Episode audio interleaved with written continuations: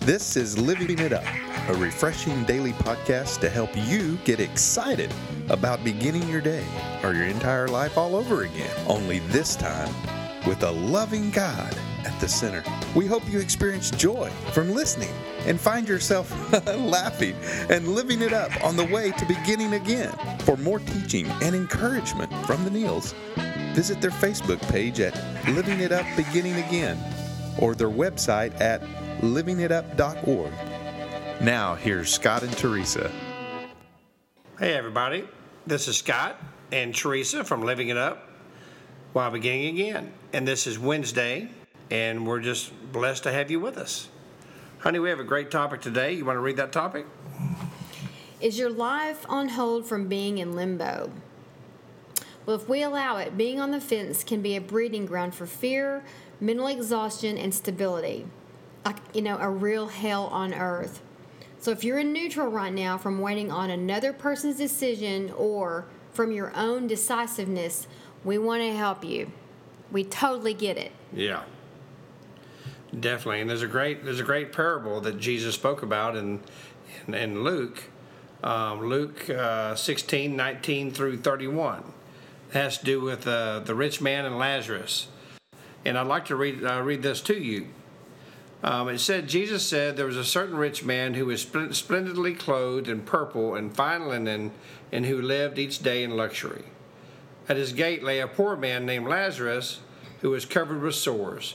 As Lazarus lay there, longing for scraps from the rich man's table, the dogs would come and lick his open sores. That's kind of nasty. Finally, the poor man died and was carried by the angels to be with Abraham. The rich man also died and was buried, and his soul went to the place for the dead, which would be hell. There in torment, he saw Abraham in the far distance with Lazarus at his side. The rich man shouted, Father Abraham, have some pity.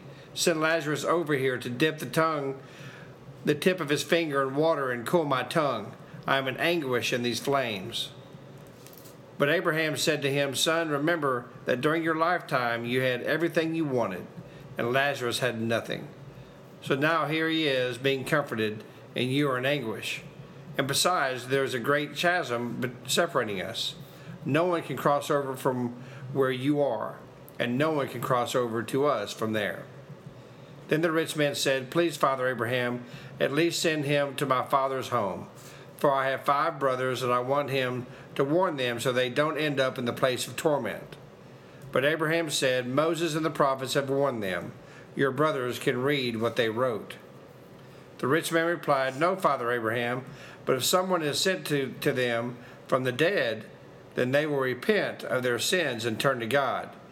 But Abraham said, If they won't listen to Moses and the prophets, they won't listen even if someone raises themselves from the dead. Wow. You know, there it is right there. I mean, seemed like Lazarus there was in limbo, you know, and he, he definitely experienced the, uh, the hell uh, that, we're, that we're speaking about today. Um, you know, he was in limbo because he had all this money, and, and, and there's nothing wrong with, with having wealth, but he didn't utilize it at all. Well, I mean, he didn't he didn't try to help the poor. He didn't he didn't uh, he didn't uh, you know even acknowledge Lazarus. And in the end, Lazarus all he wanted was to be with God. And that was his desire. And he wasn't on the fence like like like uh, like the rich man. Lazarus was all in for Jesus. And so his reward was eternity. And I think it's interesting here when it says the rich man shouted to have Lazarus dip his finger in water just to cool his tongue. Well, and when Lazarus was, was alive, the rich man wouldn't even look at him because he had, he had leprosy and he had sores all over him. And look how his, how his attitude changed. You know, that, that now he looks at Lazarus to help him. Mm-hmm. So it's really interesting. I mean, it's a great parable. I, I, I really encourage everyone to read it. Um, but you know, being on that fence is a dangerous place to be. Well, and that was that's the worst limbo that you can absolutely be in. that the limbo that we're t- we're talking about. I mean, my mom used to talk about this story a lot, and how it was just a depiction of what just hell was like. I mean, he just wanted a drop of water. That's how bad it was. That's how bad that hell was. And so the parallel for for what we're where we're going with this part of it will be in the end, but for right now, being in limbo on earth is hell. It is hell on earth. But you know, it's also a time that if you're if you're in a good place, a, a, somewhat good place, that you can take kind of step back and take a look at how how you're responding and how you're reacting in this situation. It's a great time to be able to take those negative things that are coming up in you to God and say, you know, I, the pressure's on, and this is what's coming out of me. Is it anger? Is it fear? Is it resentment? You know, is it just sadness? Is it if the onlys or what ifs? All that is a breeding ground during limbo, during that limbo time. Relief comes though when limbo stops. Mm-hmm. And boy, that's when your thinking can straighten out. So if you're in the middle of this situation, let it be a time to examine what's going on with you and take it to God. Because it doesn't matter if it's a marriage or if it's a new job or if things are going bad in your life or you've just had a crisis, that's pressure. And whatever is simmer, simmering in, in us, that pressure is going to bring it to the surface. As long as things are manageable in our life, we can manage our emotions. But when something goes wrong, that's when that stuff comes out. And that's when it's a great time to just kind of get on a back branch, kind of put yourself in a cocoon, like a boat, just get in a dock and let God do a work in you so that when you're not in limbo anymore and that relief comes, you're better because of it. And you'll be able to to see all the lessons in it and the good in it and to see, you know, unfortunately maybe some of those things didn't have to happen but they did. But there can be great transformation from from that. And it also um, it's going to build your trust in god. It brings uh, patience. You have you're powerless over these situations if it's someone else's decision. You're powerless over that. Mm-hmm. you have to turn that over to god. There's not a thing you can do except go on and do the next right thing in front of you. That's all you can do and just pray for that god will speed it up but it's still going to come to pass when he when he and everybody else that's involved puts everything in place. So really it's a time to reflect and not to fixate. It's a time to see God in it when it's over and to see, you know, how He's going to work it all out. You know, and, and not only to see God when it's over, but to see God through it. Mm-hmm. You know, through the situation. You know, um, that's what God. You know, that's that that that's who our God is. I mean, He works through through our situation. You know, He's the one that we give it to, and and you can see here in the parable where really what kept uh, the rich man in limbo was his selfishness. That's what kept him in limbo all those years. You know, he couldn't get past that. You know, he couldn't even see an inventory of his own sin through because he thought he had everything. Mm-hmm. But in the end, he had nothing.